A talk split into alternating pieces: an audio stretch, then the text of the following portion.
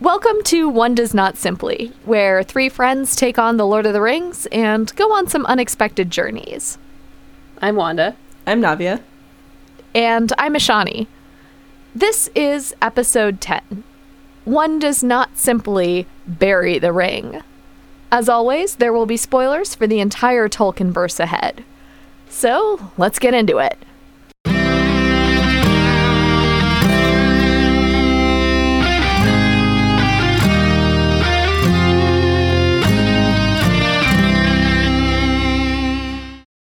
Today we are talking about chapter two of book two of Fellowship of the Ring. Um, and we have finally made it to the Council of Elrond, which, if you've engaged with this series in terms of movies or anything like that, this was probably one of the most iconic scenes. Um, and so, what we get is that Frodo and Bilbo are both invited to this council that Elrond is having with people of import. Um, we get to see some important elves show up, some important dwarves show up, um, and some important men. And we're introduced to some pretty uh, going to be major characters like Boromir, um, briefly Gimli and Legolas as well. Um, and essentially, what happens is that the council is brought together to decide what should happen with the ring. Uh, so, first of all, what is the ring? Because apparently, a lot of the people at the council aren't really aware of the backstory and then they want to decide what they should do with it. Um, and everyone kind of has different ideas about that. So let's talk a little bit at first about the ring itself, since I think that's the center of these conversations. Um, so we find out a little bit more about what the ring is here um, from Elrond. And we also find out a little bit more about the other rings. And we basically learn uh, officially for the first time that you know that we had other rings created. There were nine that went to the men, seven that went to the dwarves, and three that went to the elves, and then this one kind of master ring. The nine that went to the men formed the ring wraiths uh, because they were corrupted by Sauron. The ones that went to the dwarves, um, I this one this part was kind of vague, but it sounds like Sauron kind of recovered a lot of them. Um, and then the three that went to the elves have been hidden by the elves and are the only ones that are not corrupted by the power of the One Ring.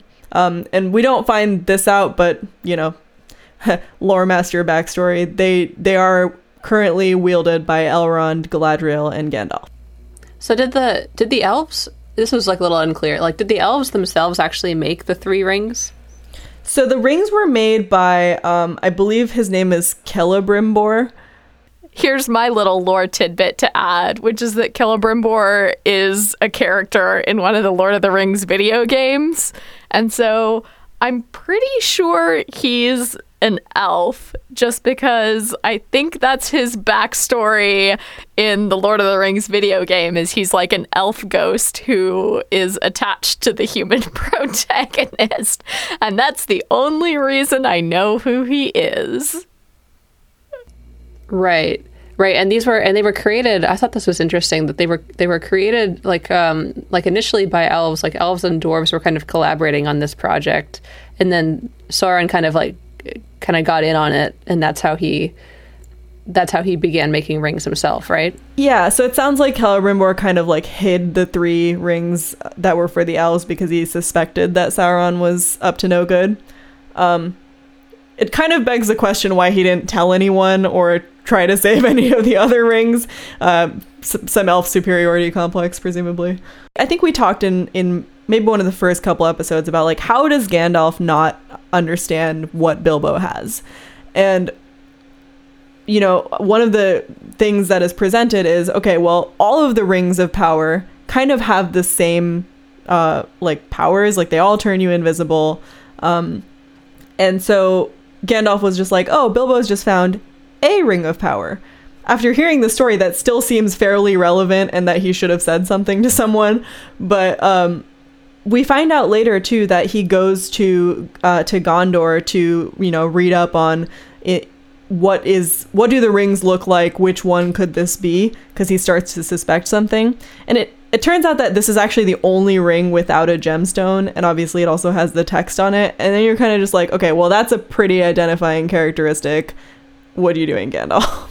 Well, and like, didn't Saruman? You you brought this up before um, that Saruman actually has has told Gandalf something to the, to that effect. Yeah, he pretty much like at some point in time told Gandalf, "Oh, there's this one ring and it doesn't have a gemstone. Like, look for it, I guess." And I think uh, the impression that I got is that Gandalf just like forgot about that conversation. Well, I think the gemstone part is not necessarily sufficient for an identifying characteristic. And I had double checked when we had talked about this earlier.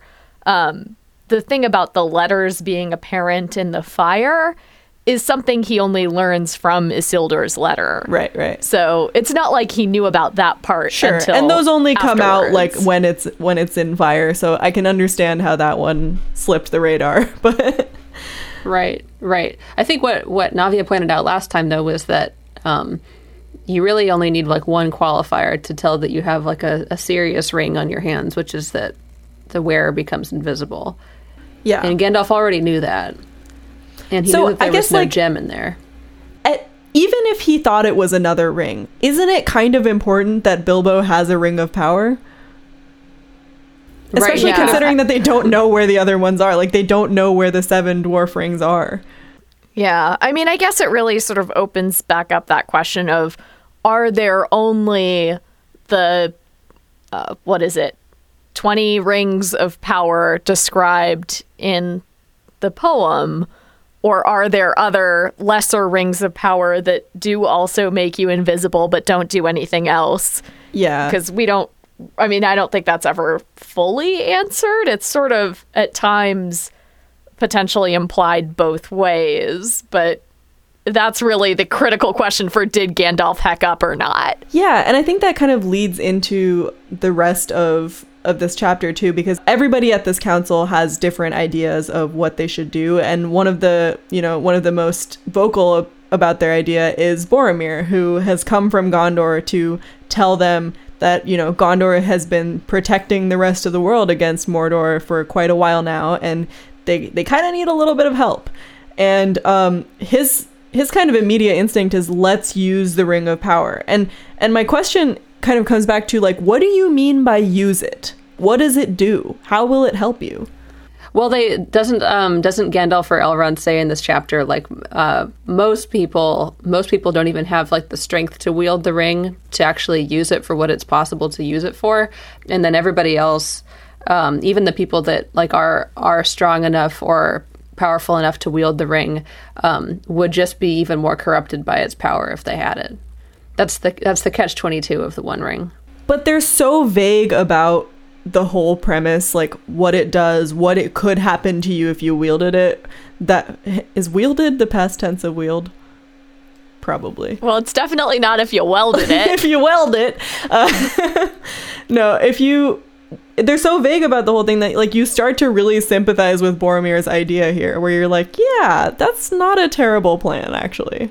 Well, I just like on this topic. Um, uh, wait, were you going to go to Boromir, or can I say something about the the um, Yeah, yeah, no, what go- the rings do?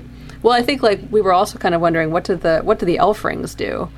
Um, and I, I read something I read something online um, today about this. Um, hang on. Oh yeah. So um, so essentially like the so it says um, the elves and other immortal beings dwell both in the earthly world and the spiritual world at one time. Um, uh, but um, their spirits their spirits do not wane over time, but they become increasingly dependent on their physical bodies. Um, therefore, uh, they created the elven rings out of a desire to preserve the physical world unchanged, as it were in the undying lands of Valinor. Without the rings, they are destined to eventually fade, becoming shadows in the physical world, prefiguring the concept of elves as dwelling in a separate and often underground plane in historical European mythology. That's So that- very interesting. yeah, the elven rings are supposed to like preserve the world as it is, so that the el- so it can continue to be a, um, a habitable place for elves. I always sort of conceptualized the ring as being less about what it can do on its own and more about what it does to a powerful enough user, wearer, whatever. Welder. Right, because the elven, yes, what it does to a powerful enough welder is it lets you just solder the shit out of anything. Um, right, but I, because I think in hearing the description of the elven rings, even in the text as being they help heal and they help sort of preserve, that to me that feels very fitting with what the elves themselves are as like qualities of their race. Um, and so I kind of like the idea that the ring, all of the rings, might essentially magnify the properties of the individual who's wearing that particular ring and essentially broaden the scope, mm-hmm. right? So if Sauron wears the ring, then his sort of influence as somebody who spreads fear and anger and hatred and violence just magnifies. Right, and people become more susceptible to that when they're in this radius of effect. Uh, which which does kind of lend credence to you know Gandalf's refusal to take the ring because he's kind of scared of what it would do to his power. Hmm. Right, rather than it being, oh, and the ring lets you like specifically obliterate people at 50 miles distance. It's no, it makes whatever you are more so. Which kind of like it destroys Boromir's theory in the first place because like you know whoever would wield it in Gondor doesn't have any power probably as just a man. Boromir destroyed by Aragorn arguments in Council of Elrond. Well, and I mean, you could argue that like if I don't know why I Denethor, just found that so funny. Sorry. Because it's just like that like stupid I just stuff you see yeah, on like the related clickbait video article. side for canceled. yeah. Watch Boromir get totally pwned. oh no. Um, let's talk a little bit about Boromir actually, because I think we all were surprised by how much we sympathized with him in this chapter. Um, first of all, he's hot. Let's let's just come out with that. Boromir's hot. Everyone. Yeah, they make him really they make him really dirty in the book. right? Isn't that like is wait, isn't that what you guys made you guys think that he was hot? Wait, that is he's he like- dir- I just like Yeah. he, No, he comes across not as very dirty, strong and mysterious. He is dirty. He's not. He's He not is he's, dirty. he's covered fr- he's covered with the grime of a 110 day journey. That Yeah, but they they describe his like They don't beautiful furs and that, stuff that he's wearing. they do. They do. No, they do. Okay, fact check time. I want to see your sources. Quote me. All right, hang on a second. Hang on. Um I've got to defend the honor of Boromir. Also, the, premise queen. that like dirty equals hot only applies to Aragorn. in the record. yeah, we are not just generally attracted to people who are covered in mud. uh Imagine if we Yeah, were though. Okay, wait, Wanda, did you find it? Oh yeah, all right. Um, I guess we've got a, it's a little column A, a little column B here. um, seated a little apart from Thranduil was a tall man with a fair and noble face, dark-haired and gray-eyed. Okay, now now that I'm reading this, I can see that's probably what you guys were Yeah. drawn to. Gray Yeah. eyes are always hot. That's standard. Yeah, it's like, oh, you're dead. Um, proud and stern of glance. He was cloaked and booted as if for a journey on horseback, and indeed, though his garments were rich and his cloak was lined with fur, they were stained with long travel. Okay, so you took that one line and decided he was dirty. And I mean, like, arguably, okay, yes, Wanda was not wrong. Like, he's okay, a there little is some travel factual worn. evidence to some potential grime. And also, the the primary descriptor is not this is just a filthy, filthy A man. dirty, a dirty man was there. he hadn't showered in weeks. Boromir's like a pervert.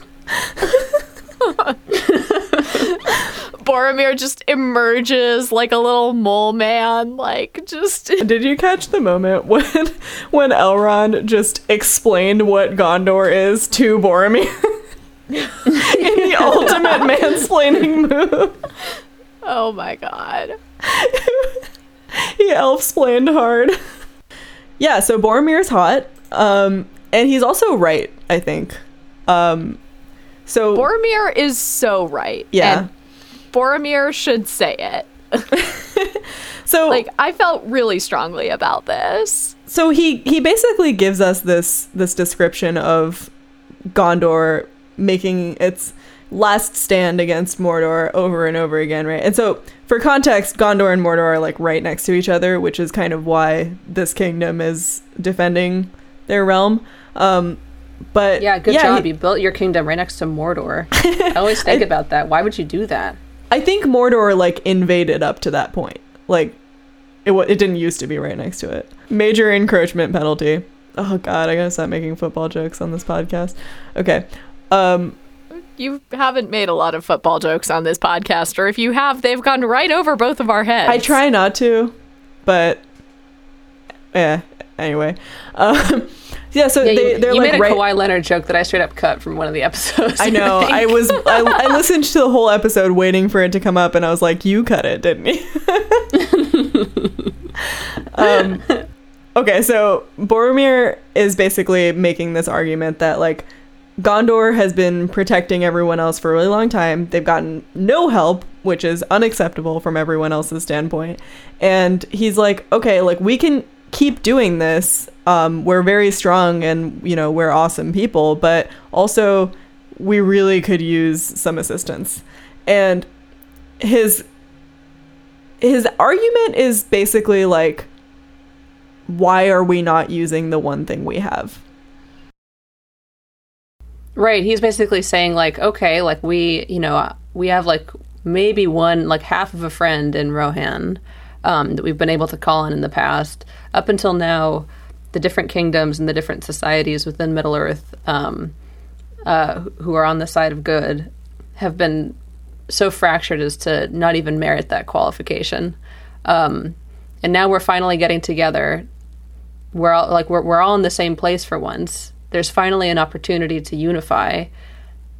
So why not unify and like actually use this this like powerful weapon? I guess that's not really Yeah. what he's saying. Well, But- and the thing is, like, he's not even specifically saying let's use the ring, right? He brings up a few other options. He's like, what about Narsil? Like, that's a powerful sword. We should use that.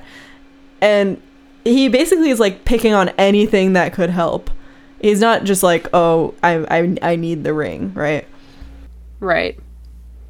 Yeah, it's clear that like it, it's it's very clear that like there is more there's more to Boromir than just this like um like power grubbing scoundrel that they paint him as in the movies, right? Where he's Yeah. like um where he's like all the lines that he says at the Council of Elrond in the movies make him just like look and sound like like super evil. Like you're you you're meant to know from the very beginning that there's like something kind of off about this person. Although he did say the name of this podcast at this point in the movies.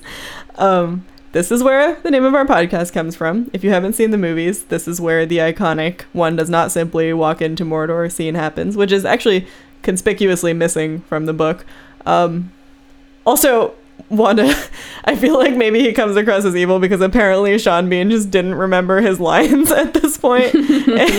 so he just kept looking down to read them off of like a little cheat sheet he had, which I think increases his malice in the scene. Um, yeah, I mean, I think Sean Bean like grows on you as a character in the movies, whereas here Boromir like starts out by being honorable. And also by contrast, Aragorn does not come off well here. He basically lashes out at the implication that Gondor is the only one doing anything, and he's just like, How dare you? My rangers are basically the reason you're all alive, and um, I'm awesome, and also I'm the heir to your throne. like, I Yeah, don't really know. not picking up on the main point of what Boromir's saying. yeah, he's. For The point is that who's nobody been- has a good answer to what Boromir is is is proposing. Actually, I think that's the most interesting thing about this chapter is that like Boromir has like a reasonable proposal, and Nobody even offers any help. Like forget about the proposal of the ring or or the sword or whatever. Like nobody is even like, "Oh yeah, we'll also send some food to Gondor or something." Yeah, it it didn't give me a good feeling this chapter. It there were parts of it that I got really annoyed by. Um and this was definitely one of them because I really felt for Boromir in terms of when he was talking about Gondor.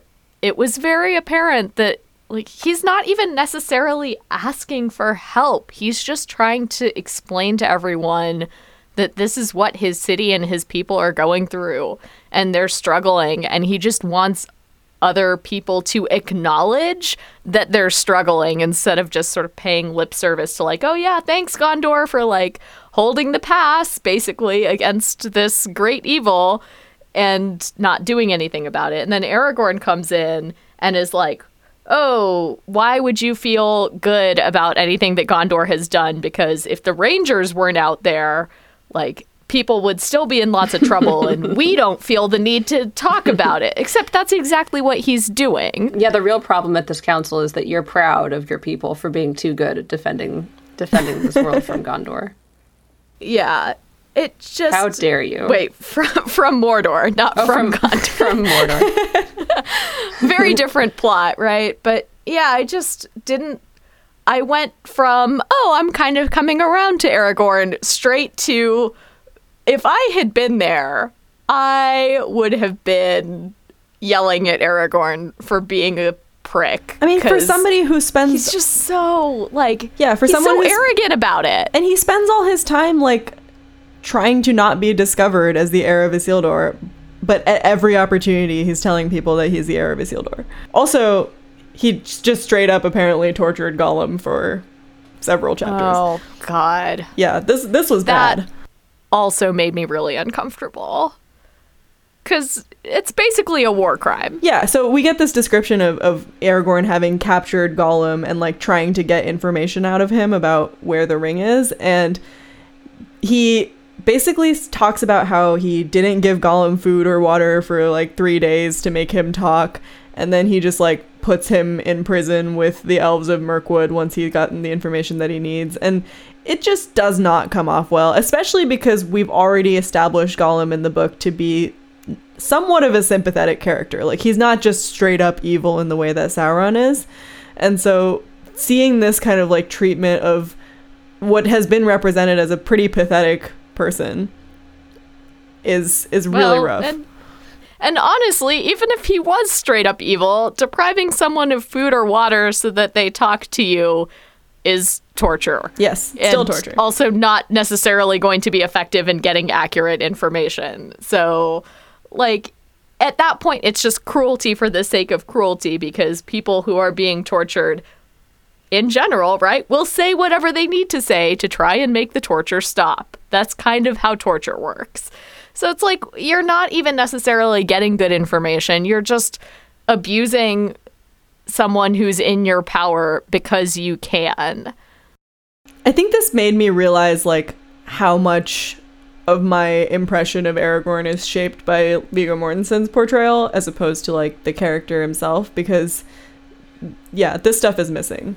I'm so glad that you brought that up. Um, I was gonna I was gonna steer a conversation that way too because it it does seem like um, Aragorn's character in the Lord of the Rings movies is um, you're you're really just supposed to love him in the way that like in the way that you love like Obama, right? Like Obama is the Aragorn of our age. yeah, I feel like maybe Indiana Jones or something is a better parallel than Obama, who was historically a president that got met with a lot of racist bullshit. But you were All right. supposed to love him. you're you're supposed to like he's not really supposed to have any like major character flaws um you know that would like the the notion that he is like like the I'm saying this really badly but um I feel like Aragorn in the movies is reflective of a certain kind of like idealized form of leader right? Almost as if we're only we're only really comfortable like um putting like a fantasy king in a movie as long as we can like say he's like oh he's like a really really good guy. It's okay that he's like a monarch because he's like a really good guy It's interesting Um, that you say that actually because we we see several other like leaders in in these characters and in these movies and like most of the rest of them are actually represented as fairly flawed. Like Theoden probably the most uh immediate example of like he definitely he is a good king but like he has some definite flaws and I it, it's almost like I think Tolkien was trying to put subtlety into Aragorn's character and then like more for the sake of making him attractive, I think, than making him a king. Like they just cut that out. Right, right. No, yeah, you that's mean in that's the kind of what I movies they meant. cut like that out? Yeah, in the movie. That's what you meant, right, Navia? Yeah, like I feel like in the movie they were like, well, this guy has to be hot. Right. I don't know that that's why I I mean I I think they did do that. I don't know if I think that's why they did that. I think they did that because we've seen it happen with all of the other characters too. I mean, we've talked about it repeatedly that all of the characters get flattened out a little bit and are a little less nuanced in the movies and it's because they're movies, Yeah, it's right? There's only so much time you can spend on character moments and I think Aragorn's sort of flattening was into a very heroic archetype Mm-hmm. that doesn't get the same sort of oh, he's got flaws that show up in the books. I guess what I'm saying, like the reason that I called him like an Obama character was because he was supposed to be extra likable because he didn't want to be king, and that was supposed to like in some like some kind of counterintuitive way make you really want him to be king. He actually hasn't said much in the book yet about not wanting to be king. Right? He just does these like teasers about himself being the heir to Isildur every once in a while. Yeah, it seems like he's just taking his time in terms of like claiming his throne, but he hasn't said anything about how like it's not for him or anything. Yeah. Which honestly, in its absence, like we're sort of giving him. We have multiple times thus far talked about, like, oh, he's trying to sort of keep his identity secret and not accept it. But we don't really understand why. And I'm hoping at some point we get a better sense for why, because otherwise, right now, like, that's another sort of check mark in the negative column for me of you have this responsibility and you know you have this responsibility and you're just just faffing around like killing monsters in the wilderness which is around. totally like but it really feels very immature you know in the sense of if you have a responsibility to a people and you're going to then also sit there and critique somebody else who has taken on that responsibility for you while you're just like fucking around in the wilderness. I felt the same way about everyone else who was at this council because I, re- I I had forgotten that this many people were there, and I immediately judged everyone who didn't volunteer for the fellowship. I mean, I wasn't exactly expecting like Elrond steward who is there to like you know, where's where's volunteer. uh what's his name? Gildor? Is it Gildor or is it the other guy? Gildor is there. That's true. Yeah. Um, like okay, Gloin is probably yes. I'm gonna insist on calling him Gloin. Um, he's probably too old, so I guess he sends his son. But I don't know. There's a lot of people here that I'm just like, um, I get if you if you didn't all get included in the fellowship, but like at least volunteer. Well, but they haven't gotten to that part yet, right? No, like no, they haven't had- decided the other members of the fellowship. That's so- true. I I should uh, get ahead of myself because in this chapter they don't actually form the fellowship yet. Right. And it I think it'll depend when we get to that chapter whether or not it's something like the council decided that these people should go with them versus these people volunteered to go and everybody else just sat there quietly avoiding eye contact. Yeah, my guess is that it's not actually like the Olympics or whatever in this. It like doesn't. Are you Do- it saying that it doesn't happen in the "you have my sword and my axe" kind of thing? You know, I'm going to go out on a limb and say probably not.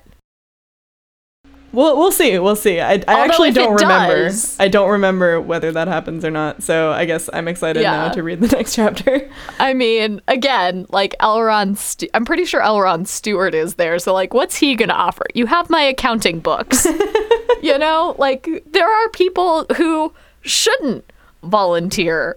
Sorry, there are people. I hit my mic, so I'm gonna say that again. There are people who shouldn't volunteer for this particular kind of quest, right? Like if I sat there and I went, my skill set is going to be more useful to a war effort if I am crunching numbers and planning supply lines and doing that logistical stuff I love because that this I'm is a what you weakling. think. I love this is what you think that Elrond steward does. He's just an accountant.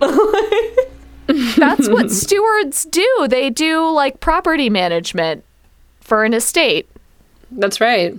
That that would be good fan. I would read that fan fiction. Fan fiction about Elrond steward trying to justify to himself why he didn't volunteer for the just fellowship. like the numbers aren't adding up this month, Elrond. What? Hang on, Navia. What do you think stewards do? I I guess I didn't know because I always assumed it, that a steward was basically just like the person who is in charge if the leader isn't around. Like that's what Denethor does. Ah, uh, yes, he is steward of Gondor, but he's not someone's like household steward. Okay. So I guess it depends on context, right? I'm more familiar with it from, quite honestly, like Regency novels, where when it shows up, it's basically in the context of like a lord has a steward, and the steward is his property manager, gotcha. right? Okay. And that sort of person should not be going off to war. Whereas, like, the steward of Gondor has a very different set of responsibilities. do you think that guy? Do you think that Elrond steward has had that job for like thousands of years? I guess they're immortal, so Presumably. yeah, like how did how does anything work in Elfland where like nobody ever dies so then no new jobs are created? I guess what we have to ask is is Rivendell a capitalist society? So I just googled steward and there are two main definitions. It's either a person responsible for supplies um or like supervising arrangements or keeping order like you said and then the other one is the definition of the steward as an office which is an official who is appointed by the legal ruling monarch to represent them uh, in a country and who may have a mandate to govern it in their name so both apply um but yeah i what were we talking about Uh, whether or not people who didn't volunteer for the fellowship should be pushed off a waterfall. Oh yeah. Okay. Real quick though, I do want to talk about what they decide to do because uh, the council they don't form the fellowship yet, but they do decide to destroy the ring. Um, and we get some really funny suggestions. Yeah, over some other other very practical sounding suggestions. Yeah, I, I think our favorite was like, why don't we throw it into the sea? Oh, it's such a bad idea. Throwing it into the sea is such a bad idea. I'm not sure it's a bad idea. I mean, I think I understand you're uh, you have a, you're you're worried about sea monsters, but I think in general, um, there's a way that you could throw it or at least bury it beneath the seafloor. In with what though? Like it's not like we've got some Pirates of the Caribbean skeletons who can and it, nobody as far as I know in Lord of the Rings has a submarine. or bury it. I, I mean, I mean, I think like the like what I'm saying is like bury it anywhere. There's gotta be like a Um, wizard who can send it to the bottom of the sea, right? Yeah, but would it stay there, right? Like that's the issue. Honestly, like jokes about a giant squid with the ring of power aside, which would be horrifying. Yeah, no. The, of the premise is the But- ring wants to be Squid found. wraith. Right? Squid wraith. I love it. Amazing. Squidward Um, with the ring. It's actually it's like SpongeBob. It's like a SpongeBob LOTR crossover. Yeah, this is like a new SpongeBob conspiracy theory where like actually the reason that they can all talk is because the ring is there.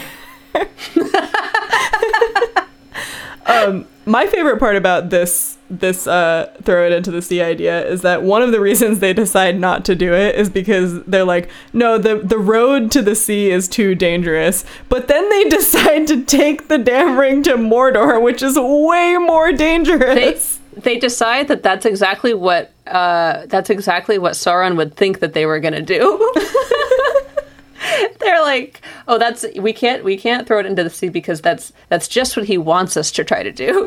This is it's like I'm gonna make another football joke here, just in case any of our fr- our fans like football. But it's like when Pete Carroll runs the ball on every down because he's like, they'll think we're gonna throw it, but what if I run? I also, I mean, I, it feels very Princess Bride in the, you know, which cup has the poison in it.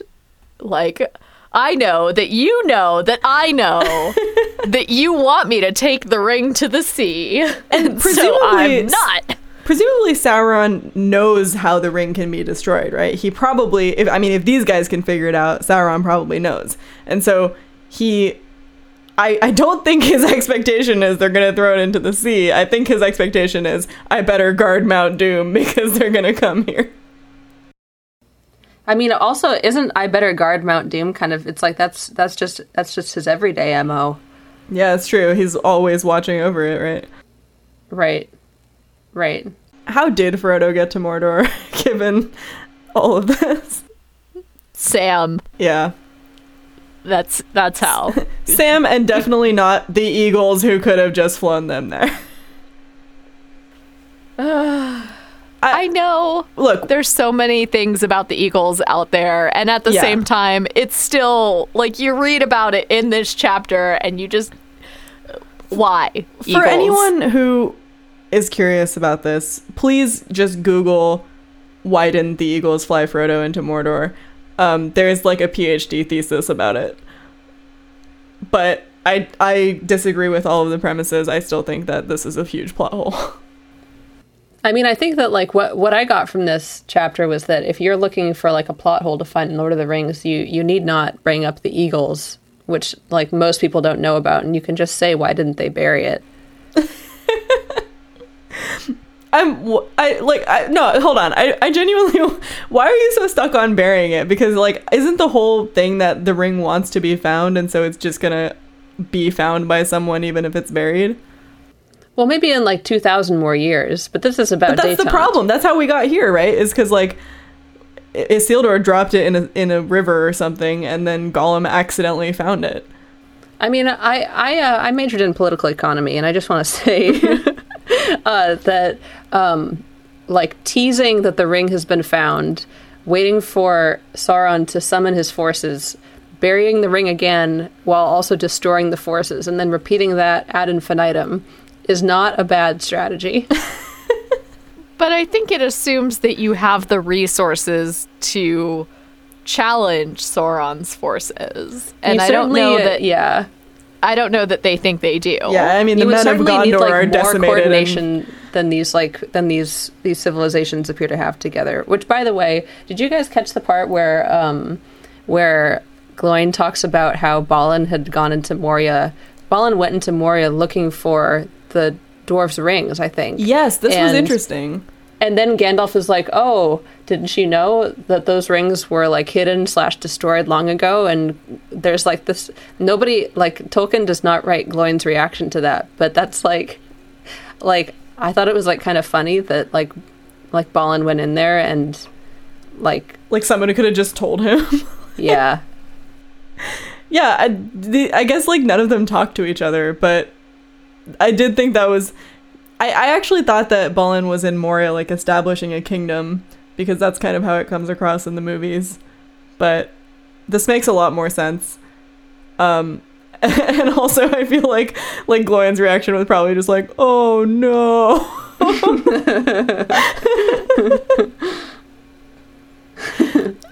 Um Gloin sad. Uh, okay, I did want to briefly talk about um, Gandalf and his story as well. Um, so, Gandalf basically goes to Saruman uh, because Radagast, another wizard, um, sends him basically comes to him with a message from Saruman being like, "Yo, he's summoning you. Something important has happened." And so Gandalf goes to visit him and somehow doesn't immediately make a run for it, given that Saruman is being super sketch the whole time and just like dissing him constantly. Um, and and then predictably, Saruman has turned evil and captures Gandalf and holds him prisoner until guess who? The Eagles rescue him. Can we talk about Saruman's pitch for Gandalf to join him because I just found this such a bad come over to the dark side villain speech. Because he's like he insults one of their shared colleagues, Radagast the Brown. He basically says like, "Oh, well, Gandalf the wise doesn't think he needs help and is like very sarcastic and biting and sort of rude to Gandalf. And then he's like join me we could do such great things together. And I'm like you just led with being a jerk. And now you're saying uh come be buddy buddy with me. Like uh, something about that did not feel like Saruman had thought it through. Yeah, Yeah, it's not a rea- it's not a realistic for a diplomatic proposal. no. I think his No, his pitch was pretty much just like it's too late, join me. yeah. it was maybe he maybe he thinks that Gandalf has the same like self-preservation instincts that he does. But he's not even really threatening to harm Gandalf if Gandalf doesn't join him. No, it's more like a all is lost, so preserve yourself and join me. And uh, yeah, as a as like a side benefit, you'll get to rule the world with me. And there's also like there's also a um, an element of wizards should be in charge. So here's how we get in charge. Ooh, more superiority complexes. I did. There was a there was a line in this that I was really triggered by, um, which was like Saruman was talking about. I think he was talking about like how he's no longer Saruman the White or something, and um, Gandalf says, "He that breaks a thing to find out what it has left." Wah, sorry. He that breaks a thing to find out what it is has left the path of wisdom. Um, I hated this line. This is untrue. If you are an engineer or know any engineers, this is all we do. We break things in order to find out what they are. Um, I, I don't know. Yes, and you have left the path of wisdom. Apparently, apparently, uh, we just should leave everything alone and never find out how it works. I don't like. Come on, Gandalf. Have some curiosity about life. I think you've left the path of wisdom. I, I, shouldn't have brought this up with two non-engineers. No, I uh I don't know. I mean, I'm I how do you, I, I'm not sure how I feel about this about this quote. It sounds nice. I put it down in my notes as one of like what I thought were like the most eloquent phrases in the chapter. He says it very Um, eloquently. I just don't like what he's implying, which is like, don't have any curiosity about life. Right. Right. Because because Saruman says, um, I'm no longer the white, I'm Saruman of many colors. Um and then he like holds up his cloak and Gandalf sees that it's actually like a it's like a multicolored cloak that appears to be white. It is Right. the Technicolor Dreamcoat. Yeah. Right, which implies that Saruman has invented some more Saruman has invented some more like modern things, like polyester and stuff. I didn't read it though as like don't have curiosity. I read it as there are plenty of ways to explore the world and to find out and to learn that don't involve doing harm. And anybody who says that doing harm is the way to like it's not necessarily talking about sort of small scale breaking, right? Or like breaking in a way that it, like there's a difference for me between taking something apart or finding where like the stress points are versus I'm going to break this thing irreparably. Right? And that's like so to me to say like software breaking is very different from society breaking. He's a scientist. Right. And he's he's been prepared for this in a way that Gandalf was not prepared for a long time. Mm-hmm. In that he's like the he's like the major um he's up on on ring lore in a way that Gandalf is not. Gandalf is late to the game. Yeah, I think in the movie, um, there's a line that he says at this point to Gandalf where he's like, "You've been smoking too much of the Hobbit of, of the Halfling's leaf or something like that." And basically, the accusation is like, "You've been just like sleeping away your time, like being all idyllic and Hobbiton." And while you know he's saying it in a mean way, like he's a little bit right in a way where Gandalf has has spent some time not not kind of doing his responsibility as a wizard in this world because he just found a place that makes him happy. Still stuck on calling Saruman a scientist as a way to excuse, uh, and maybe you weren't trying to excuse his behavior, but I think that's like very dangerous territory to get into to say that the quest for knowledge is something we can sort of point at and go, yeah, but he was trying to learn. Because then you have to look at like all of the scientists who did really horrible human experiments, like uh, without any sort of care for the the people whose lives they were affecting. I mean, that happened again, thinking about like the Holocaust, but even here in the U.S. with like the syphilis studies in the U.S., where it was like they're trying to learn, right, and they're theoretically trying to learn in a way that is even intended to help people somewhere down the line understand this disease so that we can cure it. And in the process, they infected like either tens or hundreds of unknowing, unwilling people. Yeah, which is absolutely obviously horrific. And but I think the line has to be somewhere in the middle of those two things, right? We can't just say like excuse everything in the name of science, but nor can we say don't push any boundaries, leave everything as the status quo. Like neither of those are the the answer. There's actually like a lot of the I mean, I I would say Ashani all of the all of the problematic parts of of science that you've raised um, are actually make the the comparison I think even more apt, right? And um, like because like you know we, we can imagine Saruman as someone who is looking for more knowledge, looking to push the boundaries of knowledge. Um, but because he he doesn't consider um, he doesn't consider an alliance with Sauron to be off like off bounds or off limits um, in his quest. Uh, and he doesn't consider kind of the accrual of power to be off limits, then that that that's that's how he gets tripped up. I mean, and also like earlier in the chapter, um, Elrond is talking about how the rings were made, and he says, uh, it says, uh, if I can quote here, many eyes were turned to Elrond in fear and wonder as he told of the elven smiths of Eregion and their friendship with Moria, and their eagerness for knowledge by which Sauron ensnared them. Yeah, I, I actually, the more I think about this, like this is a super apt comparison because essentially Sauron's argument is that the ends justify the means, right? Like he says something about how the age of elves is over and it's time for the age of men.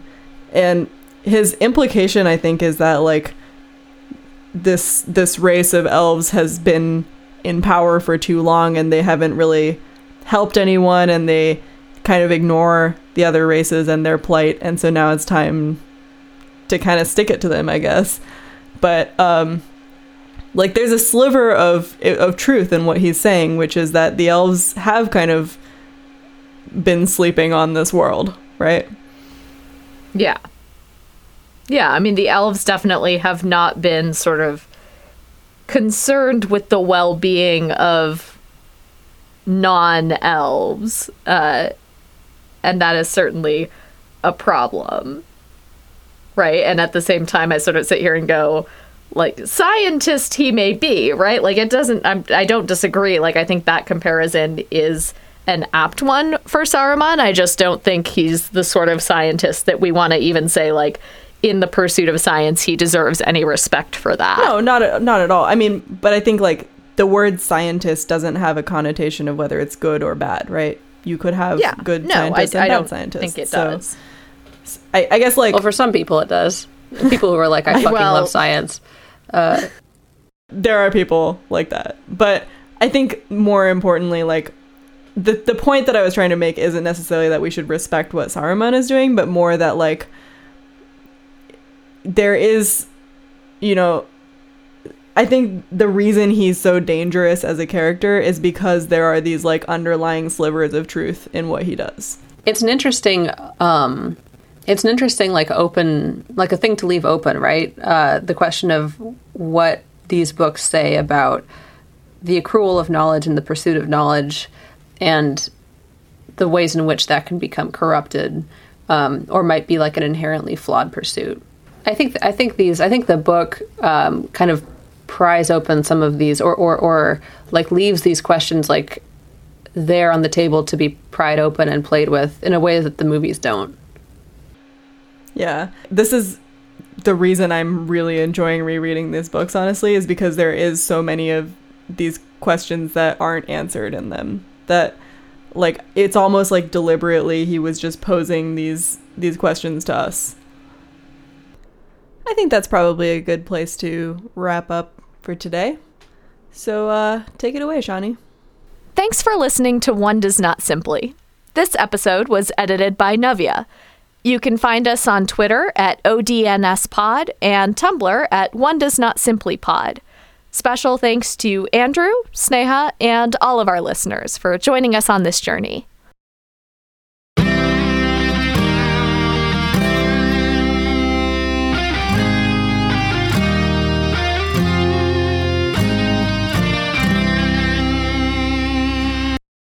Okay. I have football to watch. All right. More? Bitch says games all day, it's Sunday. Ugh, Jesus fucking Christ. Okay. Sunday, Sunday, Sunday, Sunday. Sunday, someday.